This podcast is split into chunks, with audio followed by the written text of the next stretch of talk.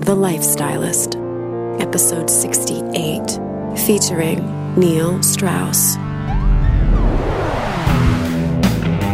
I'm Luke Story, a former celebrity fashion stylist and founder of School of Style. For the past 20 years, I've been relentlessly dedicated to my deepest passion designing the ultimate lifestyle based on the most powerful principles of health and spirituality. The Lifestylist Podcast is a show dedicated to sharing my discoveries and the experts behind them with you. What's up, homies? You know what today is? Today is June 6, 2017. You know what that means? That means this is the one year anniversary of the first release of the Lifestylist podcast. And what better way to ring in the one year anniversary than with my friend and our guest, author Neil Strauss? I just want to take a moment to thank you for listening. If this is your first time here, welcome. This is a real party. I think you'll you'll definitely enjoy this particular episode with Neil. If you're a longtime listener, I want to thank you so much for tuning in and for sharing this episode with friends. I just checked my stats and they are as follows. I'm up to 530,000 downloads in the first year as of today. I'm recording this on June 1st, by the way. About to take a trip that I'll tell you about in a minute. Uh, we're up to 175 five star ratings in iTunes and 130 five star reviews in iTunes. And that's huge. I don't have anything to compare the show to, but it's gone way above and beyond my expectations. And I've got to say that this particular accomplishment of having the idea for a show, curating a show, getting the guests, doing the artwork, putting on the website, all the stuff that's gone into this. It's been honestly like excruciating and way more expensive and way more work than I ever thought it would be. When I started out, I was like, cool, yeah, I just get a mic and a little preamp, plug it into my iMac, and start recording, and it just magically gets out into the world. Well, it turns out it's not that simple. There's a lot that goes into it. So it's been extremely rewarding, also a lot of work, but definitely, definitely totally worth it. So I really want to thank you for joining me in this first year.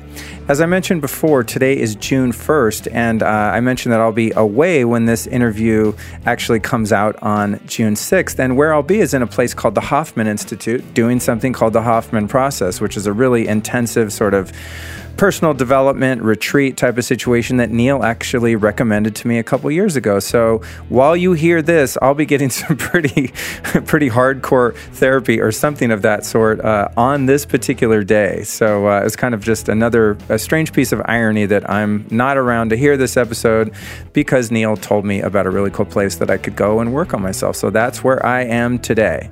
And this episode is quite a doozy because Neil's really one of the people that encouraged me me to go ahead and start my podcast and do the stuff that I'm doing in the health and wellness space and sort of merge out of the fashion industry to a degree, which I've been working in for 17 years. So it's uh, really interesting that I got to sit down and interview Neil about where he is in his life and also his last book, which came out quite a while ago, but it just had such a huge impact uh, on me. And that book is called The Truth. And we discussed that book at great lengths.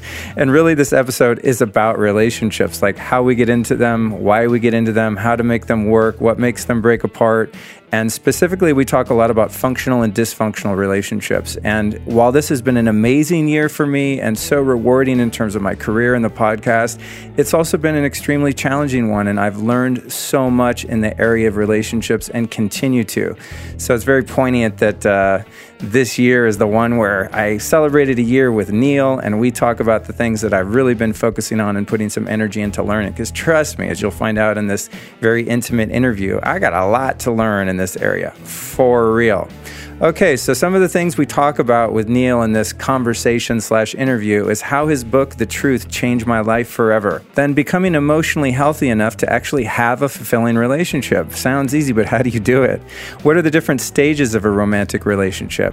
Identifying codependency and how to break that cycle if you find that you're in it the curse of emotional enmeshment and how to trade that for true intimacy. So, we talk a lot about how childhood issues tend to manifest in our adult lives and especially into our relationships. And Neil and I share a lot on that particular topic.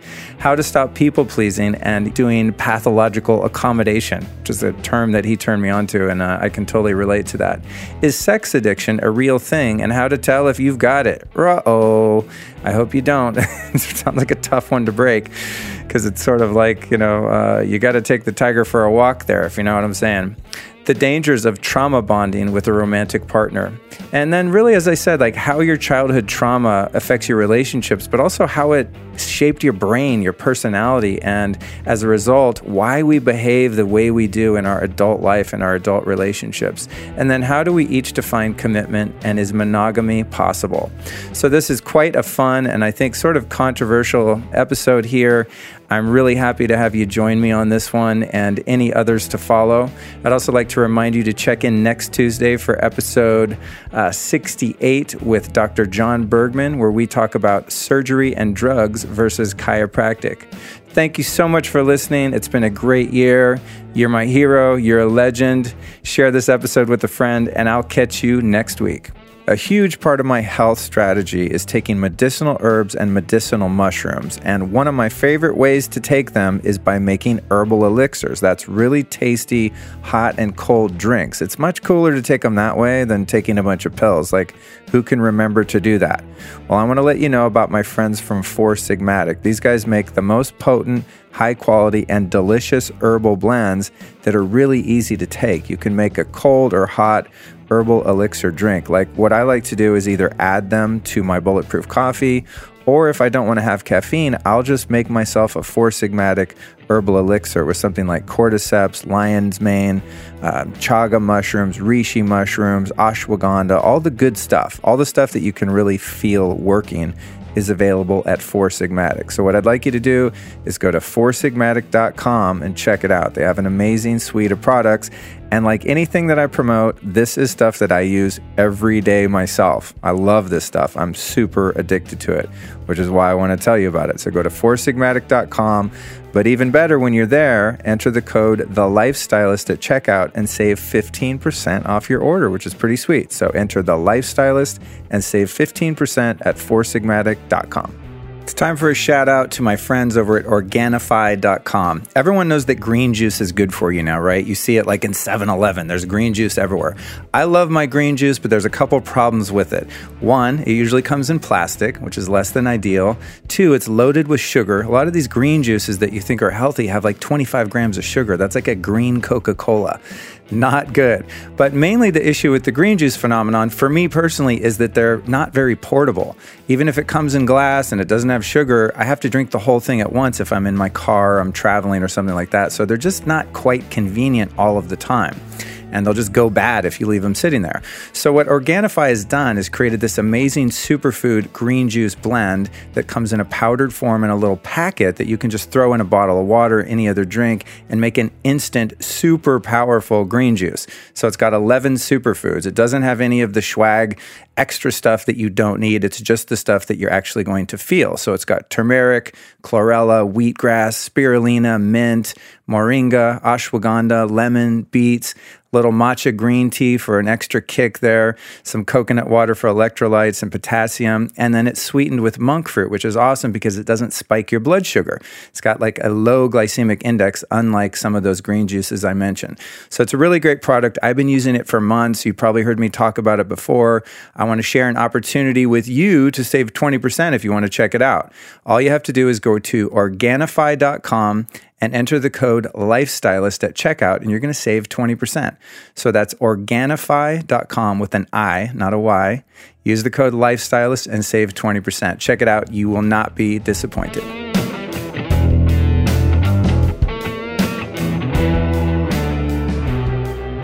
Neil Strauss is a seven time New York Times bestselling author, speaker, and coach. His books, The Game and the Rules of the Game, for which he went undercover in a secret society of pickup artists for two years, made him an international celebrity and an accidental hero and villain to singles around the world. Both books topped the New York Times bestseller list and were number one on Amazon, and the former has the dubious distinction of being the most stolen book at Barnes & Noble besides the Bible. In his follow up book, The Truth, an uncomfortable book about relationships, Strauss dives deep into his greatest challenge to date love. In the book, he explores the hidden forces that cause people to choose each other, stay together, and break up. His other best selling books include How to Make Love Like a Porn Star with Jenna Jameson, The Dirt with Motley Crue, and The Long Hard Road Out of Hell with Marilyn Manson. Strauss has also contributed to Esquire, Maxim, Spin, Entertainment Weekly, Details, The Source, New York Newsday, and many other magazines and newspapers. Beyond writing, Strauss has acted in everything from Curb Your Enthusiasm to rock videos by Beck and Jared Leto. He's appeared on The Jimmy Kimmel Show, The View, The Carson Daly Show, and dozens of other talk shows. He's also hosted his own interview show, The Inner Circle with Neil Strauss on Sirius XM. Here we are with legendary author and friend Neil Strauss. Welcome to the show, dude. Uh, thanks for having me on. I'm, i remember you starting the show and asked me to be on it and saying no. Totally, totally. I said, well, said, come back when you're ready, and now you're ready. Dude, it's funny. I always joke about that. I'm like, I've had some really big guests. I mean, I've had Russell Simmons, Dave Asprey. I mean, a lot of big names in health and personal development. Right. Joe Polish was coming on. Um, but it's funny, like you're the you're the one guy that I actually am friends with, and I know that you Right. know. I mean, I know of other people. We don't text and stuff, Right. but I always joke like, yeah, Neil's the only like kind of famous guy that I actually knew, and he's the only one that said no when I Right, started right, my show. Yeah. But your book had just come out, and Yeah. you're like, dude, I love you, bro. But I just did literally 20 podcasts to talk about my fucking love life and my book, and I'm over it. And Yeah, I, res- yeah. I respected that. So I've recharged. I got new things to say. cool, awesome, Cool. yeah. So the first thing I want to talk about is just how I found you, and I don't know if I've ever even shared with you this story, but I was reminded of it today when I ran into Jeordie, Uh-huh. our mutual friend Jeordie White. Uh, I haven't seen him in about a year. Uh, incidentally, he does the theme song for my show. Oh, that's the music awesome. in the beginning. You hit up all your friends. Yeah, totally. And he was like, "Yeah." I- I said, "I want something like Black Keys, like bluesy. Can you even play that?" He's like, "Yeah, dude, of course." Right. And he made like an epic song. But going back to how I first found your work was back in the 90s. I had just gotten sober. This is like 96. And I was just a fucking train wreck of a human being, of course. And I was dating this girl named Kim Nail, who Mm-hmm. uh, was a really amazing singer. And she got booked to be Marilyn Manson's background singer for like that Mechanical Animals Yeah. tour. And so she left on tour. I stayed home and watched her two kids. Mm-hmm. And then your book with Manson was called A Long Hard Road Out of Hell. Is Yeah, that what it's it. called? Yeah. So I went out and bought that book because she would call me and tell me all these crazy stories. And I'm like, this can't be true. Like the shit that she was Right. describing to me, the rock and roll debauchery Right. that like my girlfriend was out experiencing. I'm like, this has got to be bullshit. I got to find out who this Marilyn Manson guy is. So I actually went out and bought your book. Oh, you must have been terrified. Oh, dude. It, Yeah. We fucking broke up. yeah. So thank you for that. Because no, there's like crazy shit happens to people on the road in that book. dude Yeah. that was my fucking girlfriend out on the road with these animals you know Right.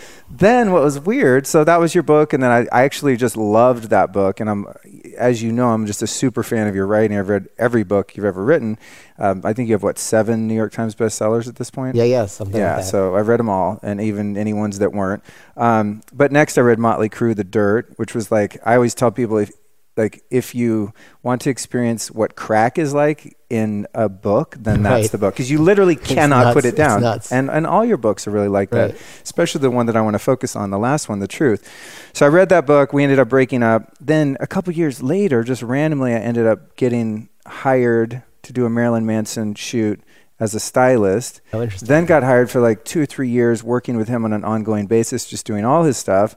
And then became friends with Jeordie. Right. And one night, you know, I was telling Jeordie, "Oh, I'm such a fan of Neil." He's like, "Neil?" He's like, "My bro, man. We go way back." I was like, "You know Neil Strauss?" He's like, "That's just Neil, man. Like, Right, right. why are you so starstruck?" You know, I'm like, "No, you don't get it. I love Right. his books." And then he's like, "Well, I'm going out to dinner with him tonight. Just roll through." And so we kind of bum rushed I remember that. you. Right. And it's funny because I went to Michelle Paradise's office the other day. Yeah. And I walk out and I'm like, "That's where I met Neil." Right. Was oh, in that hilarious. restaurant. And So- you got turned on to Michelle Paradise through my podcast? Um, or separately? No, what's funny is she came up to me in yoga one day. Oh, really? And was like, "Hey, are you Luke Story? I heard you on my friend Tony Wrighton's podcast." And Wow. then she said, "I know Neil," and I was just on Neil's show. That's funny. So I listened to your episode with She's her, and then I just recorded one with her too. it's great because she does like all the trauma work stuff you love. I've been doing it, and yeah. Yeah. it's amazing. So anyway, here we are, full circle. And what I was reminded of when I came in, and just about you mentioned me starting my show was when you invited me to come speak at your mastermind group, which I had been a part of. You know, your men's group, the society. Um, and I just wanted to thank you, like formally and just publicly, because you were really the catalyst for me doing this show and kind of having the courage to put this message out into the world Yeah. because I'm just a dude that's like into biohacking and personal development, but I don't really know that I know anything because Right. it's just what I do. And you were like, "Oh man, you know, come out and talk," because I had helped you sort of curate a couple of the guests, and Right. these are people that I really looked up to, like um, Yeah, we had like Ben Greenfield. Uh, we had uh, um, so many amazing Daniel Vitalis, David Wolfe. Yeah, Phil Maffetone, who never speaks. yeah. So it was like I was so like honored to have the opportunity to come speak there. We brought like a truck full of ice for everybody to do the ice baths. yeah. it was amazing. Yeah. It was, a, I mean, it was a really good intensive, and it was like the thing I wanted to. So I just wanted to thank you for like encouraging me because you were. Yeah, no, no, I really have been. Thank you for. I know, I know this sounds strange, but thank you for listening because sometimes you see somebody, uh, there's a path opening to them, but they can't see it because they're used to what they've done. It's easy to start something. It's hard to be like, oh, to shift gears and take those risks. Uh, like a lot of times, people who are in their 30s or 40s or anything anywhere past that think, oh, I tried to write a screenplay, it didn't work, and I give up. Or I tried to start a podcast, it didn't get big, and I gave up. And I thought, wait, you got to where you were the first time because you worked at it for four or five years and didn't give up. Uh, and it, sometimes it's hard for people to shift gears and forget that they still have to put in the work and the sacrifice and the intensity and everything it takes. So I was happy. I just saw that was the direction you were going in. I'm like, and I'm happy that you got excited by it. Yeah, dude, me Yeah. too, me too. And it was just, it was, it was just very encouraging, like to get the confidence of just all the guys in the group. And Right. you know, I remember you mentioned to me, you're like, yeah, Rick Rubin saw your talk, and he said. He said everything you said was on point except xylitol. that he thinks right. xylitol Yeah, is yeah. bullshit, and I was like, interesting. I'll look into it. Right. But I mean, that's like a huge vote of confidence, Right. you know? but but like- see, but this is what makes you good at what you do. And anybody was which is like when you get feedback, can you actually listen to it and evaluate it, even if it's somebody telling you you're wrong? People really have this thing that if someone's telling them they're wrong, instantly it's a defensive reaction. They just want to push it away because it might not come in the words that are pleasing to their ego. Right? Absolutely. But I feel like any growth I've had is from people telling me I'm wrong. I'm on, the only reason I'm a good writer is not because I was born a good writer. I'm, you know, good at it. It's because I sucked, but I had really good editors back when I was starting out at the Village Voice or the New York Times, or actually even before that because I didn't make it to the New York Times without that. Where I was an intern at the Village Voice and I'd write something and they'd be like, "That's shit. That sucks." And I'd be like, "Oh, oh, tell me what's good." I wouldn't be like, "Oh, that guy called me shit. I hate him." I'd be like, "No, he's successful at what he does. I am not." I have something to learn. Totally, right? So when, when, totally. when you said the xylitol thing, you didn't like prepare a big defense or be like, what a, what a jerk. You thought, oh, let me look into that. Totally. It And didn't when- even actually didn't even cross my mind. I was like, oh shit, I respect him, and he's been into this stuff, you know, privately for a long time. I know he knows his shit. So I was like, oh man. But what's funny, actually, it reminds me when you posted the video of the talk I did at the intensive. Yeah. It got trolled so fucking People hard all over by it. your audience. Yeah. But what occurred to me, it was like I had this Howard Stern moment because I I felt bad. I was like, shit, this is like the first public thing I've ever like put out, and all these guys are like, oh, this guy's a fucking idiot and a pussy, and they, they were pretty vicious. I I don't know if it was like the audience didn't relate to like my vibe or whatever, but one thing that did occur to me, I was like, wait a minute, these guys were trolling stuff that was like at the end of a two-hour video. I was like, hmm. That means they sat there and Mm-hmm. Right. watched the whole two, Right. two hour video to get to the part that they hated about Right. eggs or whatever I was talking about. And it's like, I remember Howard Stern once saying, it's like when he started out, he had so many haters and so many critics, but they all tuned in. You Yeah. know? So it's like if you have 100,000 people watching you and 50,000 hate you, well, 50,000 are still watching.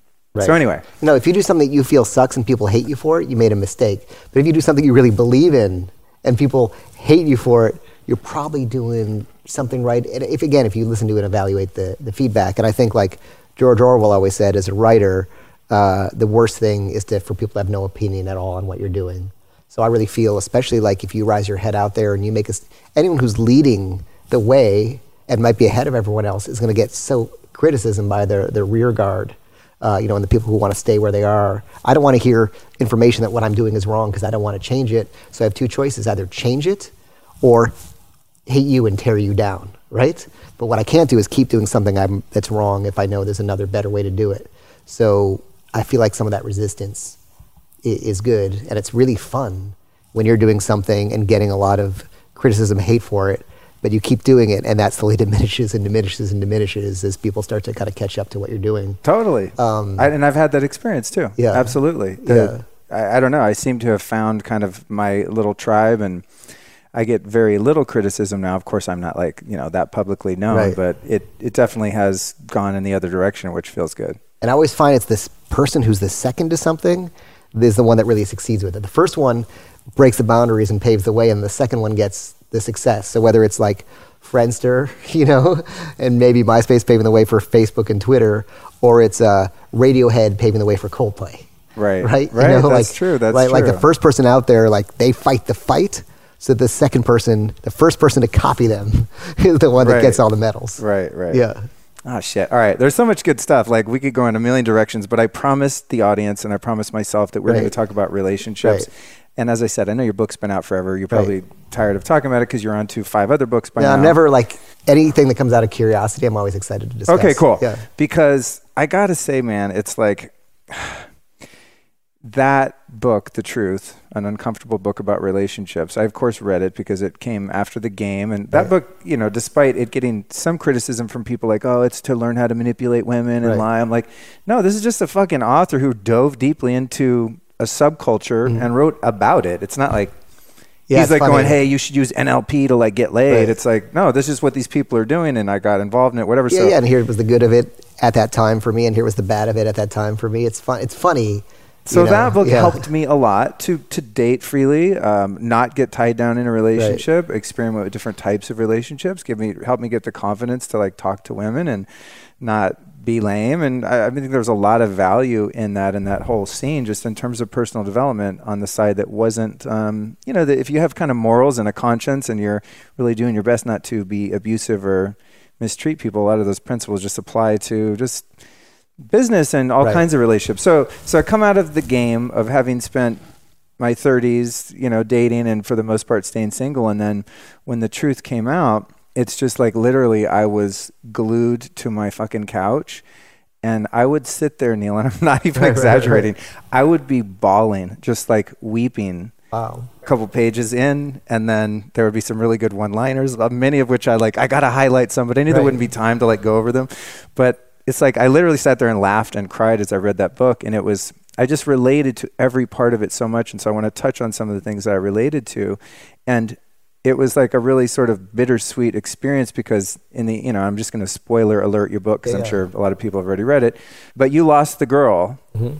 The the woman of your dreams, the love of your life, and at the end of the book, you end up getting her back. You know, through a course of a bunch of sort of miraculous events and a lot of inner work that you had done. And at that time in my life, I had sort of lost someone I was in love with because I was too immature and not ready and was scared of being a mesh and all the shit that we'll talk about. But I didn't get the girl back. The ship sailed, and it was just it was well, too well, late. here, here's, I mean, like, just to correct something in what you're saying, Okay, okay. just like a subtleties. I love words because they really reveal a lot. Yeah. So though there was no, the idea of getting her back was never, right, was never the goal and shouldn't ever be the goal. The good idea, it was, re- and again, I didn't do, if I did this stuff to get her back, we wouldn't be sitting here talking about it. Because, Okay. um, so the goal was really to get emotionally healthy. Once I let go, once I was willing just to let go of that relationship and realize, okay, I'd blown it, I'd fuck that up, and now I'm just going to get emotionally healthy for me. If you want to fix yourself in a relationship, doing it for someone else is the worst reason ever to do it. Love it. Right? So, so it was for me, and Yeah. as I became emotionally healthy, you know, I became more attractive, and I was willing to think, okay, either this will work with her, or if not, I'm ready to be in a healthy relationship. right. So so like even getting her back is what like Marshall Rosenberg would call like violent communication because that person's free to do whatever they want in the wide world of options there is, and maybe getting back together with me or get, her getting back together with you would be a bad thing for Right. her journey. Right. Cool. Right, Very, right. very Isn't well it interesting said. though how we? Yeah, Absolutely. it's like it's a violent word, like get her back. Right? Absolutely. Yeah, yeah, that's funny. Yeah. Especially if you think, you know, there's a few different ways you could take that. Right, right. But I appreciate that. But yeah, Yeah. it was just a moment where I was like, shit. And I just, I had this epiphany that was like, you know what? Because I had had open relationships and, you know, all kinds of different Right. dynamics. And I was just so terrified of commitment. And that, on, that book honestly was like a catalyst. I was like, dude, I need to grow up. Like, I want to know what it's like to have something deeper and more meaningful. And so my whole, paradigm was literally changed and at that point I began to experiment and I was and I had just gotten into a relationship and I thought you know what for once in my life I'm going to do it differently I'm going to go in just brazen open-hearted totally ready to get devastated if that's what has to happen in order for me to evolve and I and I commenced to do that and did get devastated and all my worst fears came true but I grew and I changed and here I am now doing it again Yeah, and the other thing is like a couple of thoughts on, on what you said. First of all, close one thought on the idea of getting people back, because again, I, I guess a lot of people listening, a lot of people like they want this person back, but I would say eighty percent of those people want them back for like an ego reason. They felt abandoned or rejected, and they feel like by getting that person back. They'll heal that wound, but then they'll be in the miserable relationship again. But a lot of the people I've talked to who want a partner back weren't even happy when they were dating them. It was just the abandonment wound that was triggered by losing them. Uh, Damn, son. Yeah, interesting, Wow. right? Very interesting. And then, that's uh, why I love talking to you, yeah. man. You have, you like geek out on this shit so hard. It's great. And then what was the other thing you were just saying? I forgot the second point I was going to Well, make. that I willingly made. oh yeah, yeah. This, this is the next thing. This is the next kind of just be vulnerable So, and give so here's the shot. deal: if a relationship doesn't work out, a relationship just didn't just just didn't, just didn't work out. But the idea that like I'm opening myself up to get devastated or destroyed, the idea that I'm going to open myself and be vulnerable for someone to hurt me so bad that I'm going to feel depressed, suicidal, all those things, it really means you're not emotionally ready for a relationship because you're going to be codependent, right? Like a healthy relationship is you're one entity, the other person's another entity, or however many entities there are in your relationship, and together you make a new whole. But if you're like, I'm half and they're half, and together we make a whole, if they leave, I'm not complete, that's like an issue. So the idea is, and this happens a lot, obviously, if somebody is scared of a breakup or scared to be vulnerable, it really means like somehow you're not whole yet. Yeah. Well, actually, that fast forwards through one of my questions because Right. this, I knew this would be non-linear, but I do have some Right. definite points. I'll kill myself if I don't like Right. walk He's away. so having- dramatic. He's going to kill himself. If you miss those points, you're going to leave this house I and just kill yourself in the driveway. I have been accused of being melodramatic. Well, it's, fu- it's funny because I your girlfriend's laughing, by the way. most of the time, I yeah, I brought I brought her along for effect because it would help keep me honest and maybe more open. But Right. a lot of people don't understand the power of words like you do. Like Right. Michelle Paradise, when I interviewed her, she you know she's got a huge background in NLP. Right. So it's like when I'm talking, she'd be like, "Do you really want to use that word?" I'm like, "Shit, you know, Right. no, I'm not going to kill myself if I forget to a- answer a question. Right. I might have a subtle form of healthy regret. Right. Um, but but let's go ahead and talk about it. But it's funny you would even use that. You would use that word, right? Jesus Christ. Yeah, like it's so f- uh, funny. And I there's a- warned yeah. I warned Joe and Uh-huh. Monique both. I was like, watch, Neil's. g- I'm going to try to interview Neil about him, and he's going to turn on me and like Right. psychoanalyze me. Just fucking Right. guaranteed. Right. But Because I, like I welcome b- by the way, like there's there's like a lot of control issues going on. If you go watch this and ignore everything I say and just watch the control issues, I've got this list of questions. Let me get back to my agenda. I know what we're talking about is interesting, but I want to talk about this. Like I know he's going to turn around and interview me. Versus like I'm coming here to have a discussion. right? Jesus Christ, yeah. Yeah. It's interesting. Well, you nailed me on the control issues when we were speaking at the last Bulletproof conference. Right. And we were doing, you were doing a little after your talk, you did a little, you know, mastermind group Yeah. and uh, or a focus group kind of. And I don't know, somehow the topic of control issues came up, and you had mentioned me once before because we came over here and did a whole sweep of your kitchen, and we, you were really wanting to work on your Yeah. health, and that was amazing. Totally random. great. Other story that was very cool. So grateful I still that. have all that shit in my garage, by the way, that I took out of your kitchen. Yeah. Oh my 'cause I meant to make a video of it at some point, but anyway. Funny. Side note, um, but we were talking about health, and Right. and you mentioned to me, you're like, Luke, have you ever realized like the control issues you have? And I was Right. like, what? And he goes, yeah, you must have felt really unsafe as a kid and like you didn't have any control over your environment. And so you taking all these vitamins and biohacking and all of this stuff is like a way that your adult kid is sort of trying to exert some form of control, even if it's like, I don't eat pesticides. Right. Like that's the one thing that I like can control. And and I've really looked a lot at that. Did, Yeah. Am I sort of paraphrasing your, no, your take right on, on, right on, yeah. Yeah. And I'm seeing how that manifests in other areas of my life too. Another piece of that is your mom would literally put poison into your body, right? So this is an overcompensation in the other direction. Right, you remembered that. Yeah. Damn. Okay. So on to this concept of codependency. Yeah. Because having been in like addiction recovery for a long time, that's a word that's thrown a, around a lot. Yeah. But I've never had a totally clear understanding of what that even means. What's your definition of that? Because I like I like how you're describing like two people that don't feel complete unto themselves, but together they're like, okay, I'm safe now, which I definitely have experienced even recently. Yeah, and, and this probably isn't, and I'm just kind of riffing on it. So there's probably a better definition, or if you look at the word of like Pia Mellody or Melody Beattie, I think is her name. Yeah. Those are the kind of the two experts. So, but this is just the way I think about it is uh, if I am not able to meet all my healthy adult needs on my own, and I expect you to meet my needs that aren't part of that. Obviously, the need maybe for physical affection or for you know sexuality is is something that's negotiated between myself and a partner. But if my need for you know esteem, for belonging, for understanding, for connection, whatever for uh, all those things. So codependency is like I expect you to somehow meet that need, and it works both ways because we often think of that the codependent as the the needy one who's like I'm not complete without you. But on the other side is the person who feels like they need to rescue somebody and they don't have any worth and value unless they're rescuing someone. I was just talking to somebody today who uh, I love. My favorite thing people say in relationships, and you, everyone listening can like listen out for this, is when they say when they talk about everything that's wrong with their partner as if they're the better one. They're like, "Oh my God, he's such a fuck up. He doesn't like have a job. He doesn't have his shit together. He's such a mess." And my, I was thinking to myself, "Wait, you chose him." So like you're just as fucked up because you chose that person. That's you great. know? That's great. Like, I've yeah, I've looked at that myself, Right. like getting out of a relationship. I'm like, this bitch, this, that, and I'll be talking to myself, and then I'll I have had that thought, like, yeah, but Luke, you picked her. like, Right. there's billions of women on the planet that Right. maybe don't have those issues, but you hand picked that one that was like the perfect match for your broken part. Yeah, exactly. know? That's why the cover of the truth is these two puzzle pieces, because that like that's how it works. Our our wounds like just fit together. When you find that person who it's just love at first sight, and you, you connect in that way, it's like your wounds are fitting together. That thing you didn't get from a parent, you feel like they also don't give you, but you feel like you can get it from them. All our, these wounds fit together perfectly, and it creates both the excitement and the tension and the, everything. Is that what you referred to as trauma bonding? Uh, no, trauma bonding is different. Okay, okay. Yeah. What's that? Because I wanted to. Ask I love. I mean, trauma bonding is great. Trauma bonding is like it often comes from a relationship like where most parents say they love their children, not all.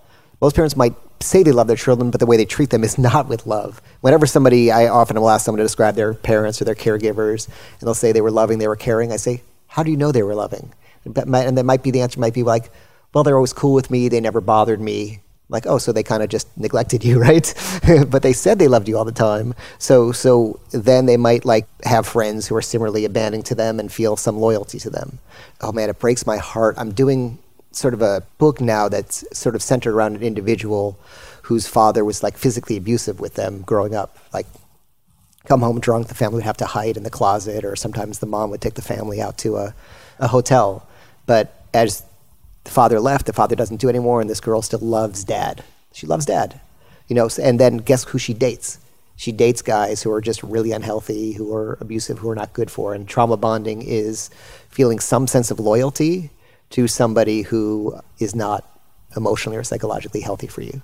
I definitely had that for a long time. And once I understood the concept, I can let go of it. I remember Ingrid, my wife would say to me, like, wait, why are you going to meet that person for dinner? They just like totally dissed you online. I'm like, yeah, but they were like, like three years ago, they really helped me with something. They're like, well, look at their behavior. Why do you feel like you owe them something? You don't want to go to the dinner. Why are you going to dinner with someone who's treats so you like that? So the trauma bonding sounds like it sort of weaves into people pleasing.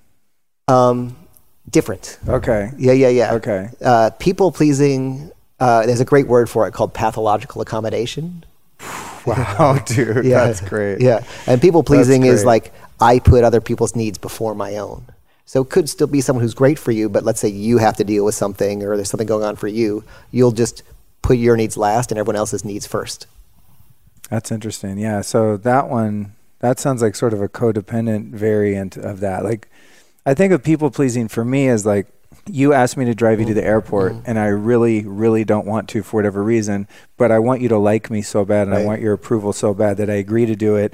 Then I resent the fuck out of you the whole way there because you made me do it. Yeah, yeah, it's so common. Yeah, yeah, yeah. You feel You like I mean? yeah, you feel like you'll lose me as a friend if I you don't do that. Which if you do, Yeah. good riddance. Yeah, right. totally. Yeah. I mean, that, and that's Yeah. you know, looking at it logically. Of course, if you're like this person's not a true friend, if if I don't comply with whatever their favor, wish, demand, command happens to be, like coming home to the family for Christmas, and you're like, you know what, I really don't feel like it. Like, thank Yeah. you for the invite, and then you're disowned. It's like, do I want to be part of that family anyway? Yeah. Like that doesn't sound like a very loving, you know, Yeah. understanding, forgiving environment that they're kind of uh, curating over there. There's a great concept, and we're like kind of covering a lot of different concepts. It's great, it's great. We did trauma There goes my bonding, list, yeah. pathological accommodation, but there's one that comes from Pia Mellody, who again is brilliant, called uh, unconditional positive regard, which is people in relationships expect someone to give them unconditional positive regard, which is they need to approve of everything they do, always support them. But like that's not really a partner. That's sort of like uh, an employee. Right, so Right. one of the Yes- big, one like of the big yes man things, right? You might thing. be like, oh, I'm so upset you don't support me because you disagree with me on that, like, which is insane. And I think like one of the big lessons I learned was letting go of the need for unconditional positive regard from my partner. I want them to be authentic. If they disapprove or don't support something or have a difference of opinion, like, bring it on. That's awesome. Yeah. Yeah. Wow. Okay. So many good things. Definitely one thing I want to cover is the concept of enmeshment because this was like, the stuff you talked about in the beginning of the Mm-hmm. truth was the enmeshment issues with mom, and then also moving into sort of the sex addiction exploration. So those are two things I want to cover. But I had already known about enmeshment, and I Right. knew I was totally enmeshed with my mom as a kid. And you know, God bless her, and I love my mom. She might listen to this someday. Who knows? You know, um, so I, you know, That's such an enmeshed person thing to say, right? Right away, right away, instead of like, I'm going to speak my truth, it's like, oh, I got to, Neil. right? Isn't that interesting? Oh, it's like, I'm already worried, more worried about your, of a your bitch. needs. It's so interesting, right? son of a bitch. Is your, uh, uh, sorry, what, tell me your name again? Monique. Monique. Okay. Yeah. Uh, are, were you abandoned? Uh, do you have more abandonment, neglect on the dad's side? Yes. She just smiled. So that's a yes. Damn, Um, which, because that's the puzzle piece. The puzzle piece is, Episode number two coming right. next. the- yeah, that's, the, that's how the, that's the puzzle piece that fits together. Okay, you want to go even deeper. Let's Um, go deeper, man. Monique, who's in the room Uh-huh. I'm currently dating, Right. um, has a number of health issues. Uh-huh. You know, Right. and my mom also has a long history Right. of very serious health issues, and I always felt like I had to rescue her. So when I was a kid, my mom was really ill, and you know, I want to like divulge what she was ill with, but she had a lot of problems, and I felt responsible for her. So Mm. oftentimes when I was a kid, What was she ill with? what was she ill with? Um, alcoholism Right. and just other physical problems. Right. So it led to a lot of liver damage and stuff. Um, yeah, just I, I think just more just dysfunctional Right. life, you know. Right. And so in many cases I felt like the parent and responsible for her for her as a little kid. And so it's like and we just had I don't know, Yeah. just conversations were very inappropriate. As an adult looking back, Right. like there were just conversations about sexuality and, and she'd been raised by two very strict parents. She grew up in six in the sixties in Berkeley. Right. So it was all about just, you know, it was okay to do drugs and she let me read Playboys and like watch Cheech and Chong movies and just like I could do whatever the fuck I wanted. I Right. could swear I had no rules, I had no boundaries, there was no control. Right. Everything was totally out of control. I didn't know if someone was going to be there to pick me up in some cases or if mom was going to be sleeping in until 3 and wouldn't make breakfast. Right. So the was, pattern is so interesting because we overcompensate and then err in the opposite direction. Because you were saying her parents were so strict, so she was so lenient because she didn't want to be like her parents, and it was just like the flip side of the same dysfunctional coin. Totally. Yeah. Yeah. totally. There was an imbalance there, you know. So as I aged, I felt really responsible for her. And even at times as an adult, if I had a, a substantial, meaningful relationship with a female, it's like I almost felt like I was cheating on my mom. And she never liked girls that I brought home. She never approved of them. She always found fault So with them. wild, right? The she idea was of cheating on your jealous, mom, like, right? Of, Yeah. This is my perception of it. Uh, that she Guess was what? Nothing. Ma- jealous. nothing matters besides your perception of it. No, that's all that matters is your perception of it. Well, that's my because truth, that's the way it affects. Yeah, no, uh, Right. not just because it's your truth, because that's the way it psychologically affects you. You know, like they could the person could have been the best parent ever, but if you perceive it in some way, that's how it psychologically affects you. So that's all that matters. So in, in your book, you talk about how you were enmeshed with your mom. What would be Right. your definition of that? well, let's just experience? yeah, and I'll tell you, I'll tell you mine uh, for sure. But like you can see how yours thing is enmeshment. Enmeshment is, and how old are you when you were kind of taking care of your mom? You know, one through well, not you know, one. No, let me. Yeah. yeah, I was, I was, I was a really intelligent kid. You like rub I some moisturizer and. Vaseline on her Yeah, nipples yeah. afterward. yeah. No, I mean, my mom was, you know, very loving, and I was not, you know, mistreated as an infant or anything like that. Right. But you know, as I started to get older, 8, 9, 10, 11, 12, As I soon as you were capable of doing it, basically. Yeah, exactly. And Right. also her, you know, her drinking escalated uh, during that time when I was a, you know, young teen coming into my teen years. I mean, it got progressively kind of worse Right. and she started partying a lot and I was using a lot myself already at a really young age. So it was kind of in, in those formative years. And then I was shipped away because I was unruly when I was 13 and was just like kind of I love it, man. Fucking parents, they're like, whenever a parent says like, "This kid's out of control," this kid's the and they ship them away, like, dude, you're the problem. You created that. Your family system created that. It drives me nuts. I always thought Yeah. like, you know, like I- I, feel like if a child, if anyone who's arrested, their parents should be arrested and tried as well. right, right, You know? Hey, Yeah. man, I mean that's where that's where it all comes from. You Yeah. know? But even on a, it's, what's weird is on a deeper level, like from a sort of yogic or Vedic perspective, all of those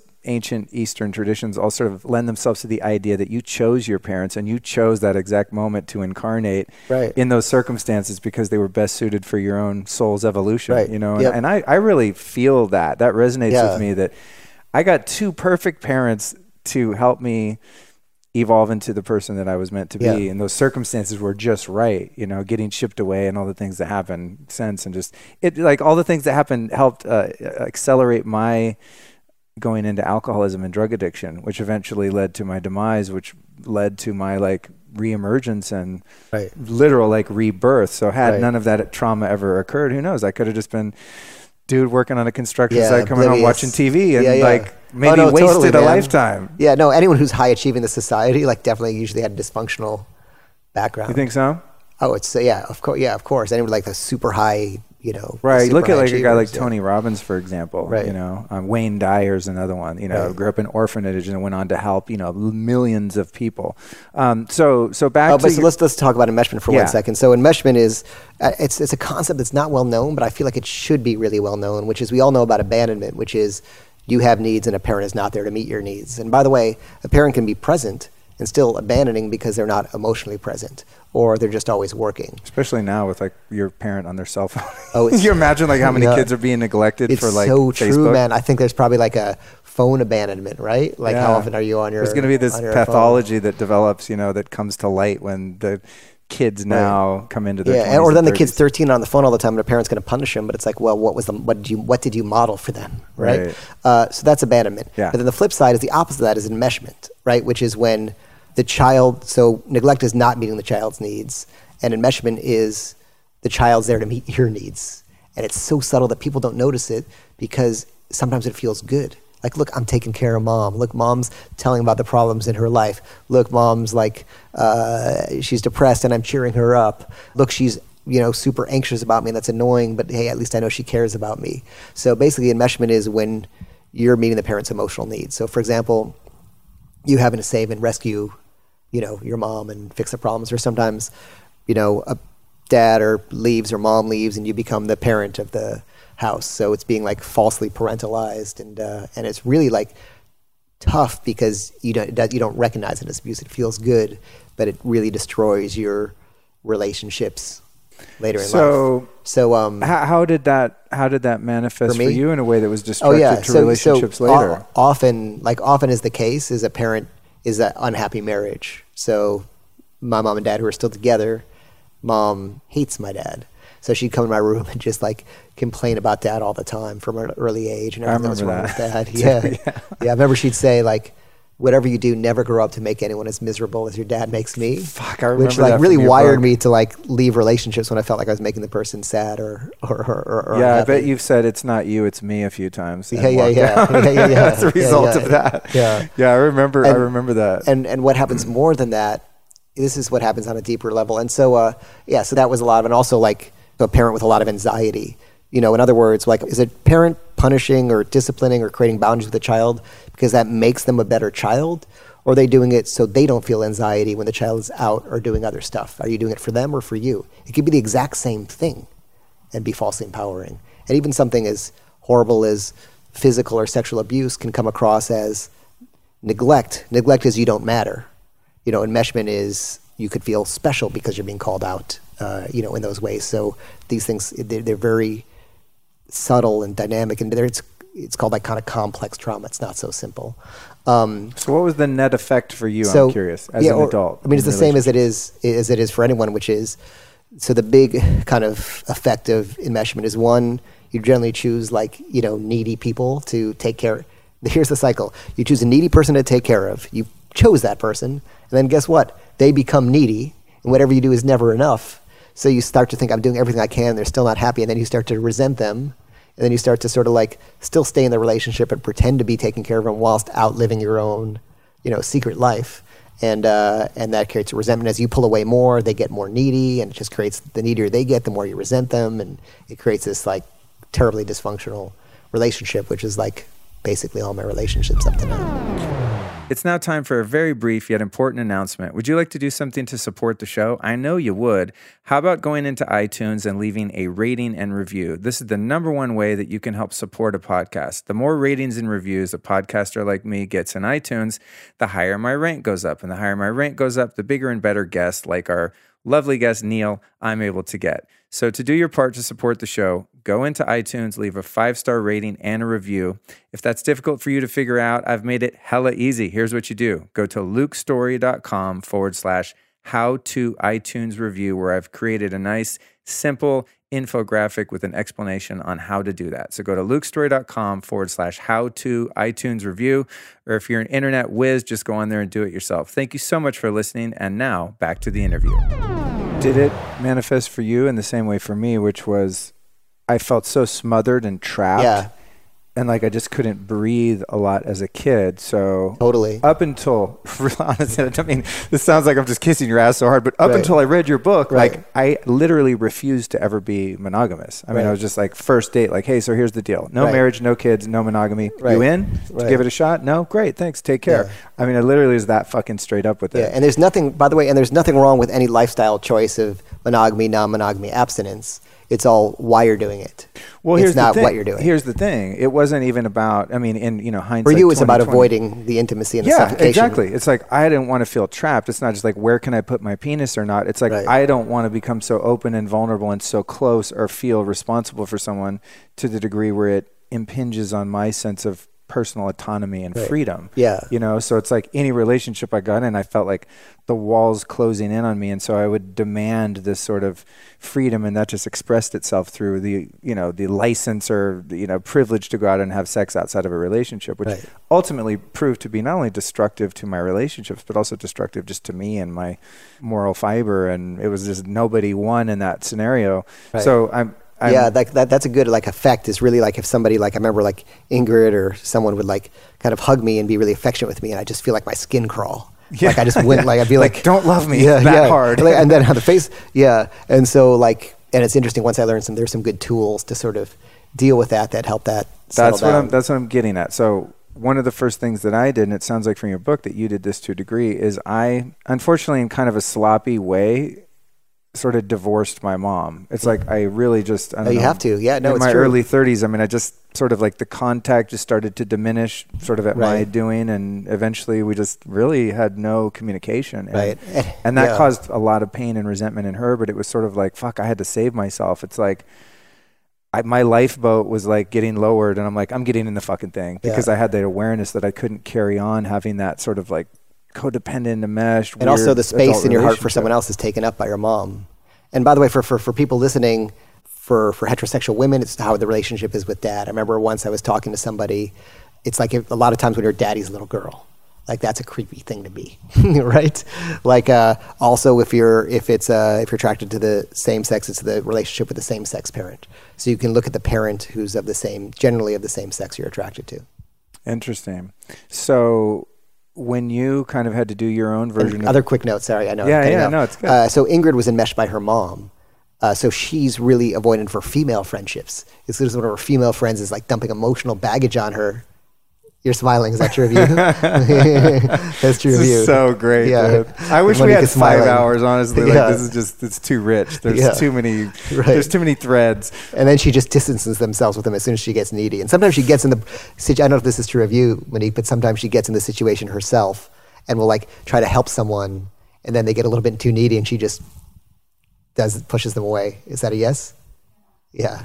Yeah, those of you listening to the podcast, we have you know guests in the audience here that Yeah. we're interacting with. Right. Yeah. Um, so so for me, when I made that move to just become an adult man, and it was you know it was really it was keeping me very uh, sort of infantile and immature as just a male to have that like still be on the teat of mom, so to speak, and and have that sort of unhealthy emotional bond. And it was like I really started to grow up a bit when I did that, but there were repercussions, and it's taken years to sort of like make contact and and still sort of working on what is an acceptable and healthy mm, amount of intimacy and closeness. And the resentment and the hurt was so deep on her end that you know I don't know that she at this point wants that much of a relationship, you know? So it's, I don't know. It's like, what, Wait, so so wait, let me, let me kind of explain a little bit. And by the way, I want to make one other disclaimer for the Yeah. for, for, for, for listeners because there's a certain percentage of people listening, maybe like twenty percent, who are thinking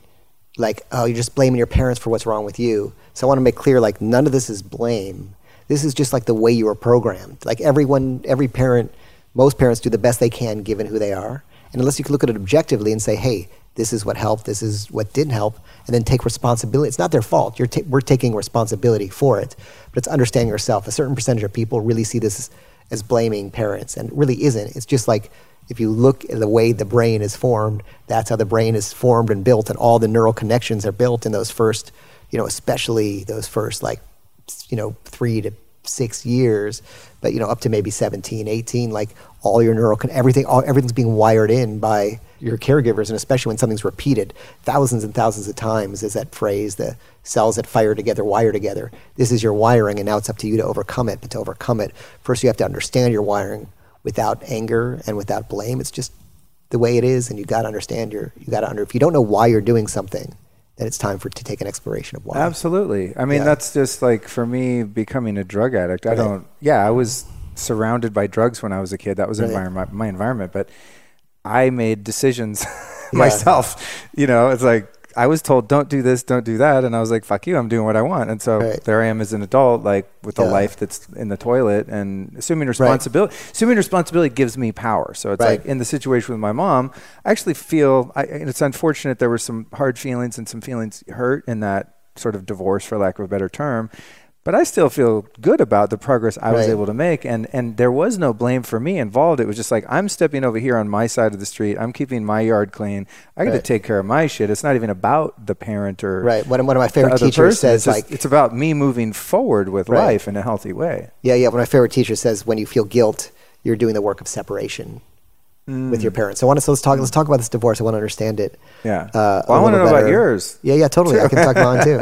Um, It's it's so And, funny, uh, dude, because when you else. when you're Go ahead. interviewed, Neil, Yeah. I'm- like Uh-huh. you, you spend a lot of time on the interviewer and like digging into them, which I, th- I think is brilliant. But what's so funny about it is in your books, you're so fucking like deeply transparent. Right. It's like, oh my god, when when I write read a book like The Truth, I'm like, dude, I can't believe he's like writing Right, about right. this and actually Yeah, yeah. released the book. No, yeah, and it's not an avoidance thing. It's because, well, I already know my story. I don't know as much as yours. So Right. I, it's like, to me, like I operate on curiosity. And so by me talking about what I already know, it's less a I- learning that thing. totally so it's just, it's not a technique or anything. It's just like, oh, I'm more curious about you than my story that I already know. Thank you for saying Yeah. that because I'm always like, why does he always do that? Because in his books he says everything. Yeah, you know? yeah, yeah. Except But- the other thing is no one to talk to but me, But and and I'm learning by writing about it. I, this, I recommend writing for to everyone, even if you're not a writer. But by writing about it, that process, I don't know what I'm going to write before I write it. I don't even know what the conclusion is before I write it. But by writing it, that becomes the process of self-discovery. Awesome. Okay, so what were you going to ask I, about? I was the- I was going to so, so yeah. So tell me like how it went down. It seems like you like there's some weird feelings around Well, it. you know, honestly, it's just I did it under the guidance of um, sort of a mentor that I was working with, and he was a lot older than I, and saw like he's like, I don't know if you've ever looked at this man, but you have a pretty twisted relationship with your mom, and I think it's really holding you back from becoming a fully integrated adult male. And Right. so I'm going to recommend that you step back a little bit from that relationship and get some perspective and stop being so I don't know. He didn't use the word enmesh, but it was just it just to him it was apparent that it was not healthy and it was Right. kind of um, stunting my growth and my maturity. And so I didn't really know how to do that in terms of the mechanics. Like, do you sit down and have a talk? Hey, we were a mesh, Yeah, mom. And I can so tell you how I- how you do it and how- how I did it. So So, I just kind of ghosted, and that was Right. maybe a little bit of a crude method in Mm-hmm. terms of the mechanics of like how to untangle from that. And now I'm sort of in the process, many, many, many years later, of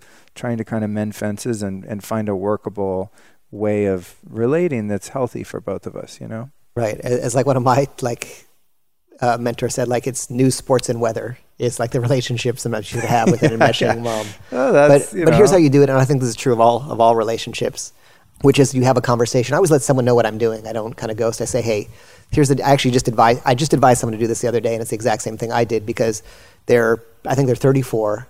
Um, and uh, and their mom's always saying, you know, you really got to get a job. You really got to do this with your life. You know, you're just not doing this. And uh, and I said, just tell her this. And this is what I said is like, okay, you've been telling me that same thing for like 20 years now. And obviously, like, I think your intentions are good. But maybe it's not working, but reinforcing the idea, or maybe I'm rebelling against it by doing the opposite, or it's reinforcing the idea that maybe I'm a loser. so I'd like to try something which is like, let's not have that discussion anymore because clearly it's not working, right? Even though your intentions are good. And, uh, and sometimes maybe it's having the opposite effect. And so what I want to do is not discuss this or talk about that with my mom. It was like, I don't want to hear anything negative about my dad. You know, I don't want to hear how he's a piece of shit and, you know, never cared about me or whatever your, your story is. I don't want to, I don't need to hear that. It doesn't help me. That's what I said. I said, like, I'm in a relationship now. I like I'm ready to get married, and I don't want to hear about like what's wrong with dad and what's wrong with your relationship with dad. It's not helping my relationship.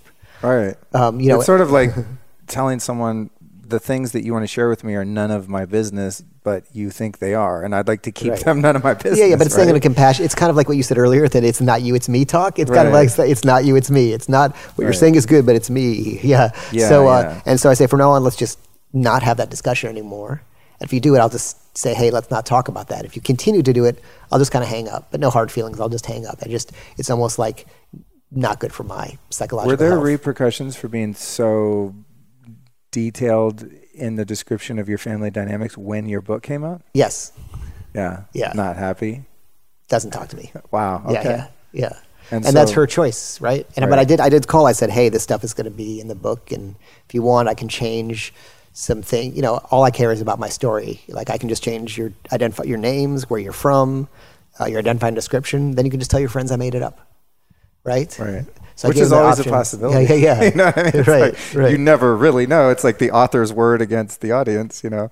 yeah. so Um, so and yeah, like to me, it's just I want the integrity of my story and the way that that it can help other people. Yeah. So yeah, Yeah. And fucking A, it did, man. It, Yeah. it continues to. So, And that's then that was like a big break, which is like, oh, I'm going to take care of my needs, and I'm only going to tell the parts of your story that are relevant to who I am. I don't need to tell, Right. you know, stuff that isn't relevant to the idea of enmeshment or what made me, what made me me. Another thing you've explored is the concept of sex addiction. And this is something that, you know, I mean, I've been addicted to all But, but kinds let, of. let me, let me pause because I think Okay. there's probably like a certain percentage of the audience Yeah. that needs to have this discussion with their parents. Like a lot of parents are just, you know, expect call you expecting you to fix their problems, right? Mom or dad calls with the problems in their life.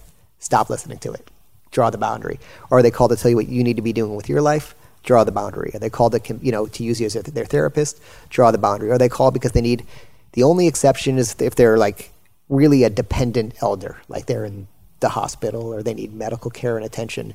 And here's the crazy thing: when you stop kind of helping them with their emotional problems or being uh, the receptacle for their control or disappointment or anxiety issues, they'll move on to someone else. As soon as I did it, my mom moved on to my brother. He did the same thing, then she moved on to someone else. like Wow, they'll find wow. they'll find someone else because part of this stuff is like you feel necessary, like oh, mom needs me, and it fills something in you. And so letting go of that is a two way street. And it sounds like sort of a form of enabling too. You know, it's like if you have someone that has reoccurring issues um, and neurosis, and they're using you as a dumping ground, and you keep being the receptacle for those issues, it sort of gives them a reason to not fucking change. It's like Yeah. giving an addict money for crack every day and then being Right. pissed off because they're smoking crack. It's like, well, stop giving them money, kick them out of the house, Right, like but- put them in a position where they're forced to take responsibility for their own life. Do you think that's part of it? Yeah, yeah, and but the difference being is you're not going to expect mom to change or dad to change when you do this. Right. Right. You might stop enabling your friend and have an intervention, and hope Right. help them get into rehab. But here it's like, first of all, they're at least 20 years older than you, twice as old as you in, in, in some cases, and just accept that they're not going to change. And if they do, that's their business. Yeah, I've noticed that. You're not their parent. that there's a certain point at which people the likelihood of someone having a huge catalyst turnaround is Right. not that Right.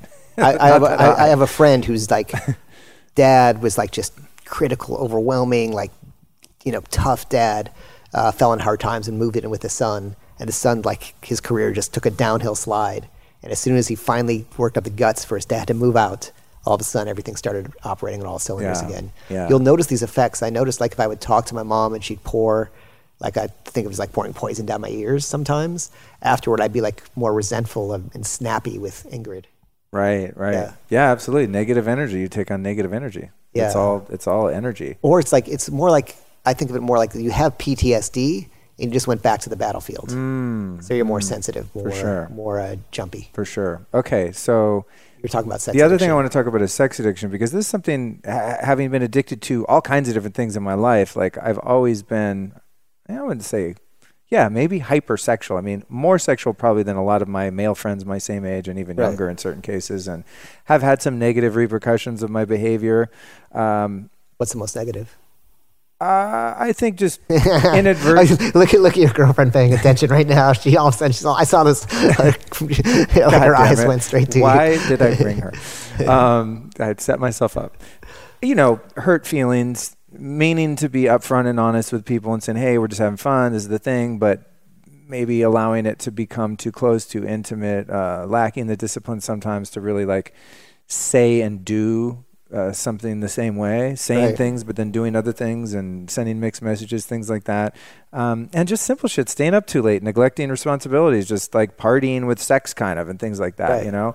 Um, but here's the thing: is like they You kind of got a little vague there, right, Monique? it's it's sort of like I'm not going to be that specific there. It's sort of like I don't know. The sex addiction thing is weird to me because it's sort of like food addiction or eating disorders. It's like we're fucking sexual. You have to have sex. You have to eat. Whereas like for me, I'm a heroin addict. I do not fuck with heroin. I am an alcoholic. I don't drink champagne, beer, wine, whiskey. I just don't drink. It's that's the problem so with what they call- I don't use nicotine. You yeah, know. this is what they call process addictions, which are like you know could be eating disorders, sexual disorder, intimacy disorders, uh, um, you know, exercise. Some people are addicted to to exercise and things that look healthy on the outside. I wish So- I could get addicted to that. Right. No, you So know, what's because those, those are the people who are always like getting knee surgery and That's shoulder true, that's surgery. true, and yeah. I just themselves did my fourth marathon and like this year. and like their their partners are complaining because they're always like you know training for that marathon. That's true. Um, yeah. or Um, so work or work addiction too. But like so, those are th- things where like like it's easy with like just stop drinking, just stop shooting up, just stop you know putting these chemicals in your body. With this, it's like oh, only have sex with that person under these circumstances. So process addictions are tough. Well, that's the thing. I mean, when you explored like sex rehab in the book, their definitions, and I've never, that's like a part of recovery I've never, you know, gotten into.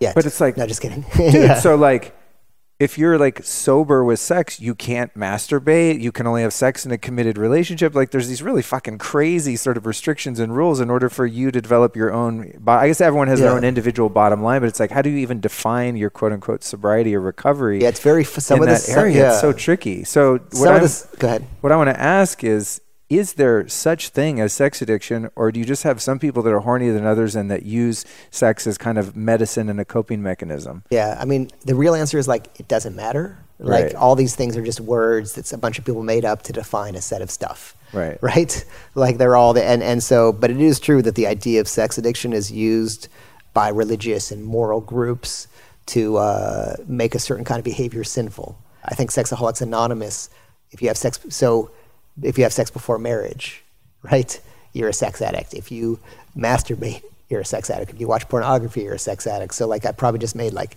99% of the people listening That's sex the thing. addicts. Guess That's- what? Welcome to the club. I mean, that's, that's Yeah. the thing, you know? I mean, Uh, but so here's my thought, and this is how I always do everything, and it relates to the first thing we're talking about about taking feedback. It's like Yeah. when I decided to go to rehab for sex addiction, which let's say sounds like a very is a very shameful thing, right? It's not something you're gonna like put on your Facebook wall. yeah, it's like way right? or cooler tweet to be about, like hey guys, a junkie than it is like, yeah, I can't stop jacking off or whatever. Right, you know, right. it's like, oh wow. um, and it just sounds like you want to keep away from from some. So, but I just thought, well, my relationships aren't working. Um, like I'm cheating or being cheated on. Uh, it's not going to hurt me to go there and learn whatever I have to learn and take the good and leave the bad behind. So it's funny. I went into there, and most of the guys in my kind of sex addiction group, most of them had like cheated on their relationship. None were like what you'd think of as sex addicts before I got there. Uh, one guy I thought was a marriage addict, like he was just in a really miserable, unhappy marriage and did have an affair, which was wrong to lie and cheat. But the real problem was not being authentic with himself and staying in an unhappy, miserable marriage that he couldn't get out of. So the truth is, like, I always think, like, I always think, is it going to hurt? If it's not going to hurt, you might as well do it. So the answer to me is like, is sex addiction real? Well, I don't know if it matters, but you have a is sex hurting your life in some way? Are you having intimacy disorders? Go get some help. But the tools, this is why I love rehab. I love rehab because lives are at stake. So in other words, like if you just go see a therapist, right? How do you how do you measure whether you're getting better or getting worse? How do you measure like whether it's really working? And the therapist is- is invested kind of un- subconsciously in one to feel like you're improving to validate their, their own selves. But there's no treatment plan, there's no end. You know, how do you know? But when you go to rehab, well, it's pretty clear. Either you stop drinking or you stop or you don't. You stop using or you don't. You stop lying and cheating in your relationship or you don't. You stop, you know, binge eating and purging or you don't. So what I like about that is that like it has to work. It has to work because lives are at stake. So the best tools for dealing with trauma and behavioral change are in the addiction community, I believe. Yeah, that's been my experience. Yeah, I it- mean, it all great. it all starts from there, and it's funny because I've been sober now twenty years, right? And I've explored so many other areas of personal development and spirituality and gone to India and meditation, all this stuff. And what's funny, dude, it's like there's all, you know, I think you, you've said, you know, that all self help books are basically the same fucking book, Right. just in a different vernacular, you know? Yeah, yeah, yeah. And it's like I've found, I've gone on all these journeys of exploration. It's like at the end, it all kind of comes back to just core spiritual principles that were the first thing I learned in rehab Mm-hmm. Right. self honesty, willingness, taking inventory of yourself, making amends, admitting when you're wrong, forgiving yourself, forgiving other people, unconditional love, um, acceptance, surrender, just all these like very base, sort of simple spiritual laws. Right. And it's like at the end of the day, you sort of just, I've come full circle so many times back to that, the stuff that actually works. Well, yeah, and let me explain why it's like sounds simple, but it's deep. Is there's an NLP model about the levels of who you are, right? And the outside of who you are is your environment. So some people think, and this happens, like I want to change, or I want to stop using, or I want like to do this, and so I'm just going to move somewhere else and create a new life. And then you find that you end up into in the same pattern somewhere else. And then one level deeper is your behavior. So a lot of things that people really love is like behaviors: drink this, take this, do this, talk like this. But you'll find like it's hard to stick to some of those things. And if it's hard to, if you're trying to make a behavioral change and you can't, then you know it's deeper than a behavioral problem. It's a belief problem. I think between behavior is capabilities, what you're capable of doing. Then I think it's beliefs underneath that. I'm going one level deeper, deeper into who you are. A level deeper than beliefs is identity, and at the very deepest level is your spirituality. So, and this is an NLP model. So, That's interesting. Yeah. Wow. So the thing is, if you, if, so in other words, if you make an environmental shift, it's a very shallow shift. You're still you. But if you make a spiritual shift, and the spirituality, by the way, is just your belief of what the world is, how it works, what are the principles, you know, that create existence and create you. Is there a meaning and a purpose to your life? All those kinds of things. So you make a spiritual shift. All those other layers on the outside all shift with it, right? Your environment is just like the top wheel turns.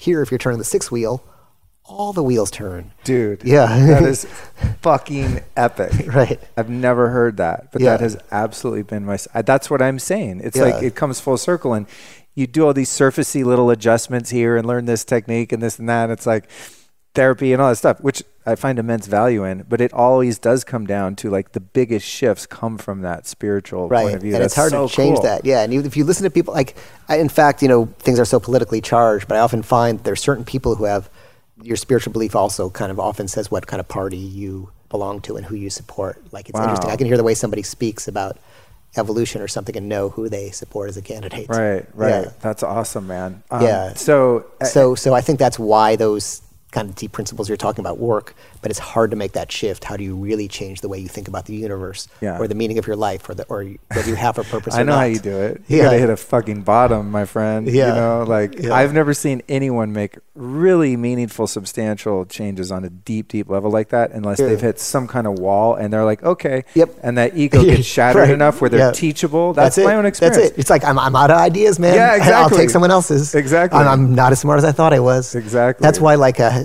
smart people make the worst addicts because they still think they're smart. Yeah. Um, but yeah, back to what you were saying, it's really true. It's like I think like the number one thing, and I think I talked about this at that bulletproof talk you're at, is uh, the number one thing necessary for change. And I'll ask you, I always ask the audience, what's the number one thing, and they'll throw out all these ideas, and they're always wrong. eh, But you just hit on the number one thing necessary for to make a real change, which is humility.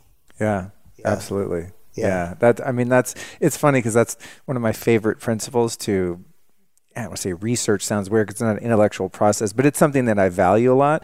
But it's tricky because you can't talk about humility or else you don't have any. You know I mean? It's like, okay, let's. I'm going to do a podcast on humility. teach you how to be humble. You know what I mean? It's, like, it's just this fucking automatic dichotomy. You can't. It's like something you can't Right. actually talk Right, about, right. or else you've nullified any. Yeah, i- I'm the humility inkling- Jedi. Yeah, totally. The humility Totally. guru. I heard this this like tape one day of a, a personal development guy comes out on stage and he goes, "Okay, um, thank you everyone." You know, huge crowd. You can hear like five thousand people. He's like, "I was going to give my talk on humility tonight, but there's not enough full seats." you know, No it's like, yeah, yeah, Really? yeah. It's No. like, "Oh, place. I don't know if you guys are ready. You know, Right, kind of that's thing. funny, you know, it's man. fucking great. Yeah. Um, so as as we close out here, um, you know, at some point I'm going to just have to bug you for a part two because Yeah. we didn't even touch on monogamy as a concept or exclusivity, which is fucking huge. But we'll we'll Right. tease it and we'll get to it another time because it's too big. Yeah, yeah, and I have like a real unique, and I don't have a name for it, but a thought on how relationships can be for everyone and how they kind of should be. We're stuck.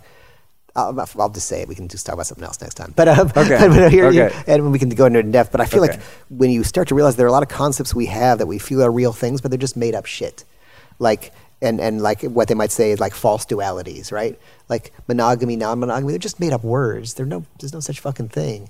Or virginity and losing your virginity, just made up shit. Who made up that the idea that one thing is it's made up shit, made up shit. Right. And then we follow as if it's like a big decision. It's all made up.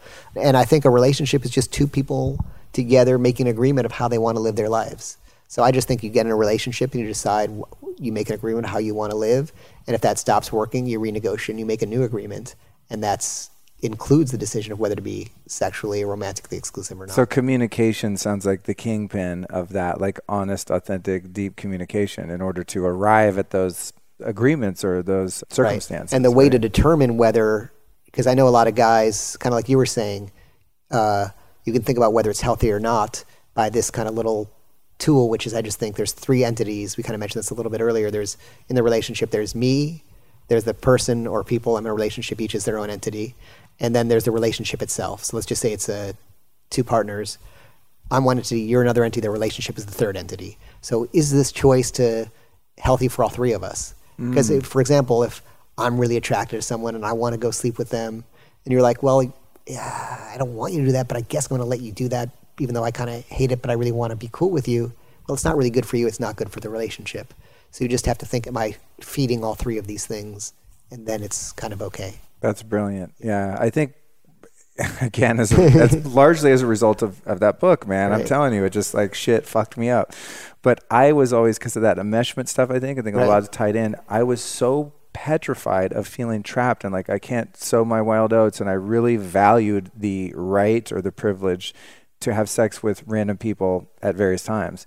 And and what I f- was afraid of this deep seated fear of losing my quote unquote freedom and my autonomy. Yeah. And what I started to find actually, what I'm finding now, Neil, it's just it's so amazing is that really like the true freedom that I'm slowly discovering, thank God, is the ability to really fucking be vulnerable and to really allow someone to love me and to really love someone else. And it to me it just makes like the sexual freedom so irrelevant. It's like I don't even think about that anymore. Right. I actually like am craving exclusivity and the safety that's created for my heart when I know that it's safe for me to come out, you know, because it's been so hard for me to like really reveal who I am and just be myself and be I, authentic is such an overused word, but I mean just like really, really real, real with Yeah. someone where I don't Yeah. have any fucking secrets. Yeah. And they see all the weird shit about me that I think I'm unlovable for. Right. And I'm finding a new definition of freedom within that. And, you know, who knows how that manifests later as physical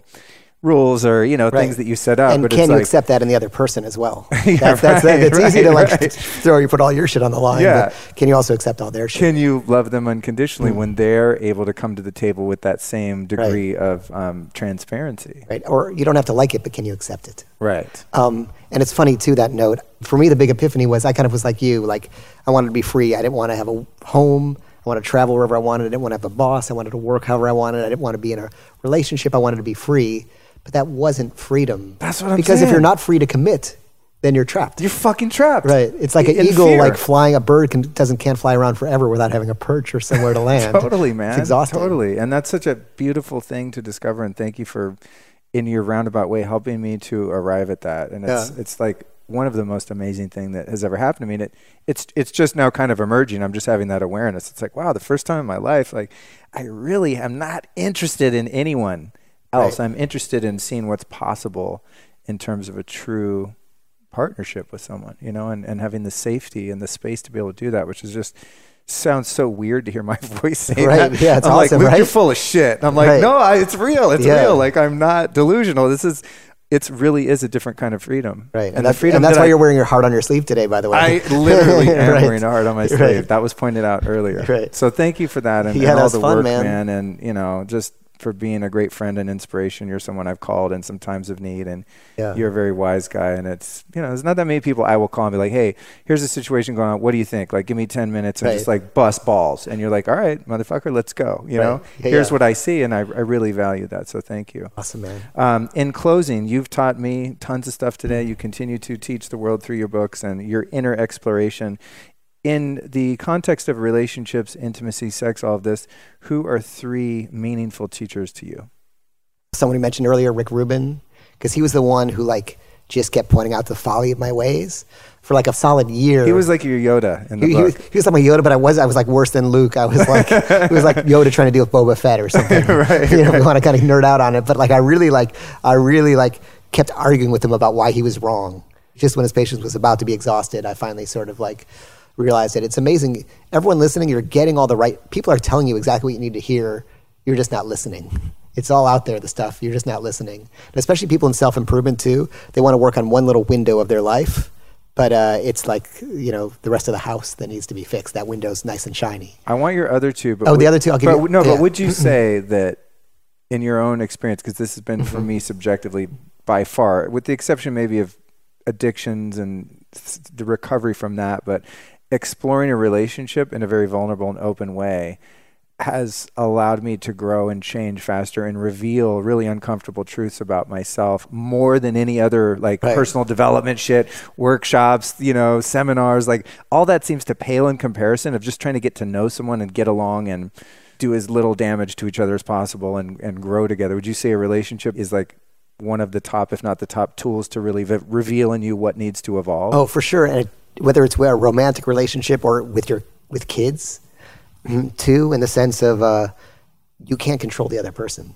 Like and everything else, that like a work relationship or even a friendship, you can it's easy to cut them off or or or, or what have you. But yeah, in a relationship where you just can't control them and you have to sort of like Wait, you accept. What's that? exactly, exactly. Shit. and then, yeah, it's funny because I mean that's that's where like you're really dealing with another individual that's different than you and negotiating all this stuff. So I feel like relationships are really where the rub is, and especially in your romantic relationship is where your uh, issues come out that were programmed into you by your parenting growing up. So if you're just on your own, they don't come up till you're in a relationship. Especially, you know, it's that like six month to one year period where most people break up because like when you start dating, you idealize someone, you project a fantasy onto them, and then you start to see, wait, like you're doing that, I don't like that. Well, you tricked me, you weren't like, you know, and you start to see like things, who they are come out, and then can you still accept them? And and uh, and when they push your buttons, uh, which has nothing to do with them, it's all about you. Can you kind of recognize that? But I think in relationship, you can do the most work in relationship. So I think an important point to stress that often isn't discussed. If you are those trauma puzzle pieces fitting together and you're rubbing them in one way and they're rubbing you in another way, if you can become conscious about it and really work on it together, then you both get to heal, and that's like the most powerful. so you think that's possible? Of course, it's possible. Awesome. Yeah. If you're, if you're dating someone who's equally Because you've like pulled my covers on so many things, and I'm like, Right. oh, I'm doomed, shit, Yeah. you know. And it's like if you're able to kind of discuss that with someone who's conscious about that. if both people are willing to, to go there and have Mm. Yeah, the yeah. courage and stamina to fucking weather the storm each within in, each- themselves, and each in their own way. I love it when like one partner starts like gets you know attached to like the biohacking stuff and the other isn't, and the biohacking partner thinks they're so much better than the other person, or the person starts going to therapy or some of these intensives and they start to think they're better. You're like, oh, you're you're just like repeating a damaging. Or how about of- like you think of shit to fix the other person? That like for me, you mentioned the Hoffman process. Right. You told me about it, Yeah. and a friend of mine went by the way, and it's resounding reviews. But I've had the thought in my mind, you know what? I think she needs to go to the Hoffman Right. process, and I'm like, You've- I haven't even fucking you've never done even it. gone. You know what I'm Yeah, saying? yeah. It's like, yeah, I'll think of all the things that I could or should be doing, and I'm just going to tell them to do it because I can just, I know because I know I'm, you know. Almighty. Um, so thank you for that. But Yeah, in the interest of time, because I know you got to go, uh, last two recommendations on on teachers or teachings in this area. Lately I like uh, Laird Hamilton and Gab- Gabby Reece, like as far as especially like the health stuff, and really like a lot of the health and a lot of the breathing, and they- they've been like just huge. Do you have a good Influences. good influence out here in your neighborhood. Right. People around here are doing cool stuff. yeah, yeah, no, no, it's great. I really don't have to leave the uh, the block. And the third one is probably Elmo. Uh, I love Elmo, the the children's character. Okay, Uh, because like he's just curious and positive. And my son watches Elmo, and I'm like, that's a great role model for me. Oh, that's awesome, Yeah. Neil. Awesome, man. Thank you so much. Yeah. All right. So, lastly, tell us what you, anything you, that's not under wraps that you're working on or you want to promote. I mean, your podcast is fantastic. The Uh, Truth Barrel. Anything else you want to talk about? Uh, no, I, mean, I think I'm just excited about this new. I'm like trying to solve like a case of somebody who went missing right now for uh, for for a book or a project, and I'm like about to do that as soon as we're done. And, Cool. I mean, it'll probably be out. It'll be out when it's out, but That's what I'm excited about doing right now. Rad, man. Yeah. Good to see you. Thanks so much Yeah. for joining me today. It's been very meaningful. I appreciate the fact that you finally made time for me. Yeah, awesome, man. Yeah, dude, thank you. Yeah.